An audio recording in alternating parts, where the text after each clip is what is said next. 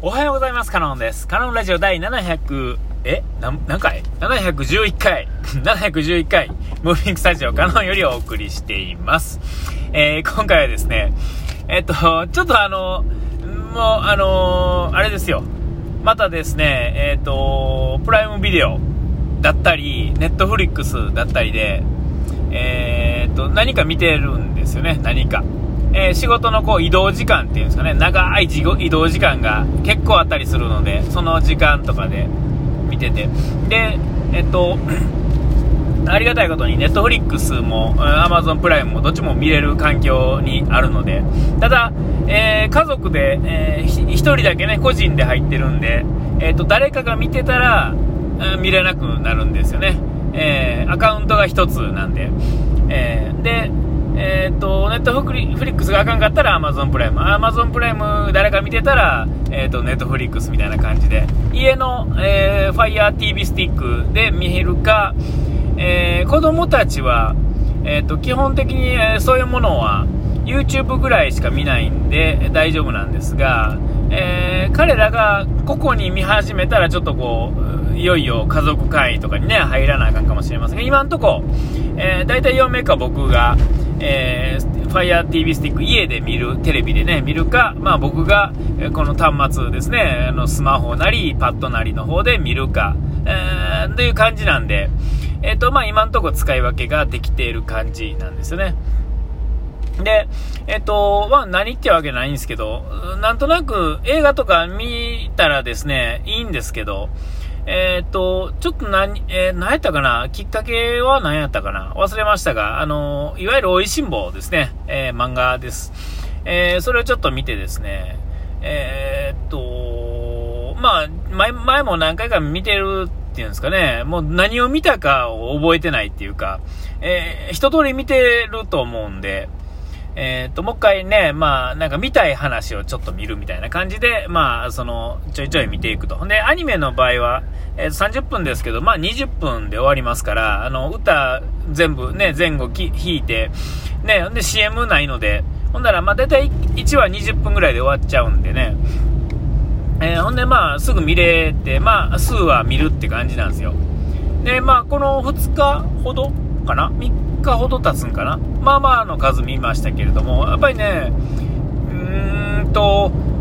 美味しんぼってどの辺まで知ってんのかな？えっ、ー、と、本屋と50巻とか60巻とか、その辺ぐらいまでしか知らんのですよね。今、続いてるんですか？なんかわからないですけど、あの、少なくても3桁いってますよね。100巻ぐらいまでは。もうちょっと先まで行ってると思うんですけども。えっと、まあ、あんま最初の方しか知らないんですけど、まあ、あのー、ちょっと後の方の話がどうなってんのかは知らないです。あのー、あんま知らないんですよ。まだ見てもいいし、あのー、本も読んでないんでね。で、アニメってどこまでの話があんのか、途中までですよね。え、まあ、わかんないですけど、まあ、先の方の話は知らないんですが、最初の方の話ですね。えには結構重要な話が詰まってるんですよ。で、えっと、うち、あの、家がですね、えっと、まあ、今、あの、まだ生きてますが、あの、やってないんですけどね、小料理屋というかですね、割烹料理屋さんをやっててですね、やってたんですよ。今ない、やってないですよ。もう、じいさん、親父がじいさんになってしまったんでね、で、おかんが死んでしまったんで、あれなんですが、えっと、まあ、そんな関係があってですね、ちょこちょこっとこう、そういう専門書みたいなのがあって、専門書を言うても、あのー、あれです、今みたいなああいうんじゃなくて、なんかね、よくわからないですよ。よくわからない本があるんですよ。なんか神々しい本がね。でそこの話の中にですね、えっと、もう丸々おいしんぼの話、おいしんぼの中に出てくる話が、もうそのまま売り2つで出てくるっていうのが、数はあるんですよね。えっと、僕はその料理の本というか、それ読んでないんですが、兄貴がですね、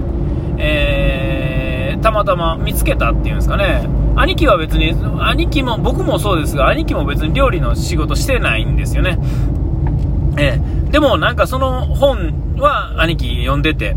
で、ほら見てみ、ここにほら、この本、話見てみっていうの話で、章立てのね、その章の中に、もうまんま美味しんぼの話がそこに出てくるんですよ。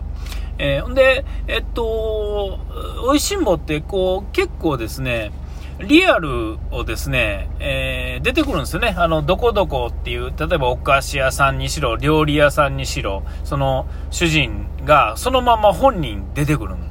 っていうのが多いんですよね。なんかあの、作り話のように見えて、あの、知ってたら知ってるよっていう人結構出てくるんですよね。で、お話もそういう話がちょいちょいあって。ね、えっ、ー、と、かなりリアルっていうんですかね。あれは、あの、原作者がいて、で、まあ、絵描く人とね、2人で描いてはるので、その原作の方が、えー、その後、その本、その、本の中には、その、美味しいもんじゃなくて、その、文庫でね、なんか本書いてはったりする中にも、またそういうのが出てきたりとかしてね、結構あの、本当の話っていうんですかね、えー半分本まで半分嘘、半分嘘じゃないな。うん。で、まあ、ちょっとまあ、で、あの、デフォルトしてますが、結構リアルな話なんですよ。結構シンクった話をしててですね、えー、え、さすがのって感じなんですけども、えっ、ー、と、やっぱ見てるとですね、面白いわけです。僕も 何回も言うあの、料理の世界知らないですが、まあ、家がそういう家やったんで、そういう話をね、ちらほら。で、まあ、兄貴、もう関係ないんですが、そういう本の話とかで、えー、んで、まあ、あのー、ありがたいことに、ね、和食に関しては、えー、あのその時は別に全然食べたくなかったんですが、いいもの食べてたんですね。あの時、今、あの時に戻ったら、僕はもっとこうありがたがって食べたと思うんですが、ほら、これとか言うてね、魚とか言ってね、持って上がってきて、これなかなか食べられへんねんでとか言ってね、おかんに言われて、持って上がってこられて、え、魚みたいな感じで、えー、なんか、ほら、美味しいやろって言われてもですね、もう魚には、魚の味がどうこうじゃなくて、もう魚には骨があって嫌みたいな感じで、えー、いやいや食べてたとかね、そういうのいっぱいあるんですよ。えー、ほんまあの時ね、ちゃんともう理解してたら、ね、美味しいもんいっぱい食べれてたのにな、みたいなね、えー、そういうのはあるんですが、まあまあそういうのでですね、美味しいもん見てたらですね、えっと、僕今、えっと、主婦をね、えー、休日は主婦をね、しているもんですから、まあご飯をね、おかず作るなんて随分と経って、えー、まあまあいろいろできるって、いろいろって言ってもまあ、これまた、あの、家の影響なんかなんか知らないですけど、基本的に和食専門ですが、えー、和食のね、もの、まあ、作り置きするにはね、やっぱり和食的なものっていうのが作りやすいっていうのもあるんでしょうね。えー、そういうので、えっ、と、作るようになったらですね、そういうのを作るようになって、できるようになってから改めて、その美味しんぼの話をね聞く、見たり聞いたりすると、えっと、その料理っていう意味でも、すごいことが書いてあるんだな、みたいなね、その漫画の中に、えー、思ったり。で、えっと、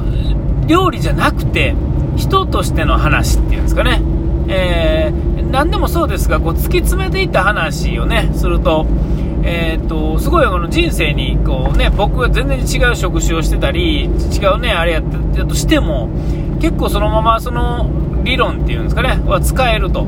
この間、あの、友達が書いた本ね、服の話。でね、もう完全に服やったけど、えっと、人生にそのまま使えるよっていう話っていうんですかね、えー、があって、何でもそうですが、こう、極めていくと、極めていったとその話には、えー、結局、生き方みたいなのがね、えー、そのまま乗り移るって乗り移るっておかしいな、えー、そういうのがあるんですよね。だからどんな分野でもそうですが、やっぱり極めるっていうんですかね、ある程度こう、やりきってやってる人の話っていうのは、やっぱ面白いんですよ。それは、その話が面白いというよりは、それを自分に置き換えた時に、えー、そういう話とつながるっていうんですかね。はっはーみたいなことがあるんですよ。ね。で、この美味しんぼをね、今、また見返してですね、小学校の時とかね、中学、高校の時とかに見てたり、読んだりした話っていうのは、そのまんまその話として受け入れるわけですが、えもうこの40も50もなってくるとですね、えその生きてきた中での話と、こう重なり合うっていうんですかね、えー、そういうのでこうこうひし、まあ、ビシビシとこうね刺さるというかですね。こういうことを言ってたんかみたいな。やっぱ確かにあのあの時は分からへんかったやろうなみたいなね。そういうのがいっぱいあって、え、どんなことでもそうですけれども、えー、全然このあのファンタジーな話やったらともかくとして、えー、やっぱりリアルがある話っていうんですかね、えー、そういう話っていうのはやっぱりこうすごい深いっていうんですかね。深いというか深く勝手に深く取るっていうんですかね。本人は別にそんなつもりじゃない部分もいくつもあるんでしょうけれどもそれをまあ自分こう聞き側の取り方一つでもあるんでしょうけれども、えー、そういう風にね取れたら、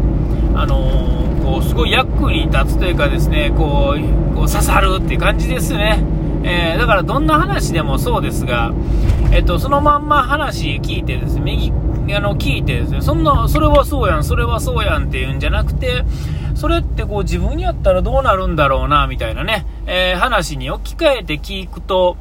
えー、またね、えこう、聞いた話をそのまま脳みそから口にファッと出る前に一回飲み込んで、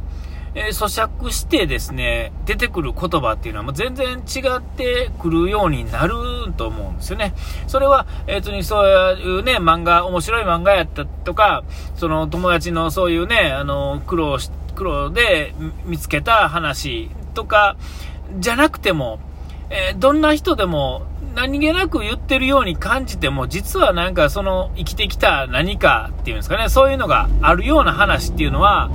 ちょっとこう、よく分からなくても1回飲み込んでね、ちょっと考えてみるっていうのはね、あのー、すごい重要やなと思って、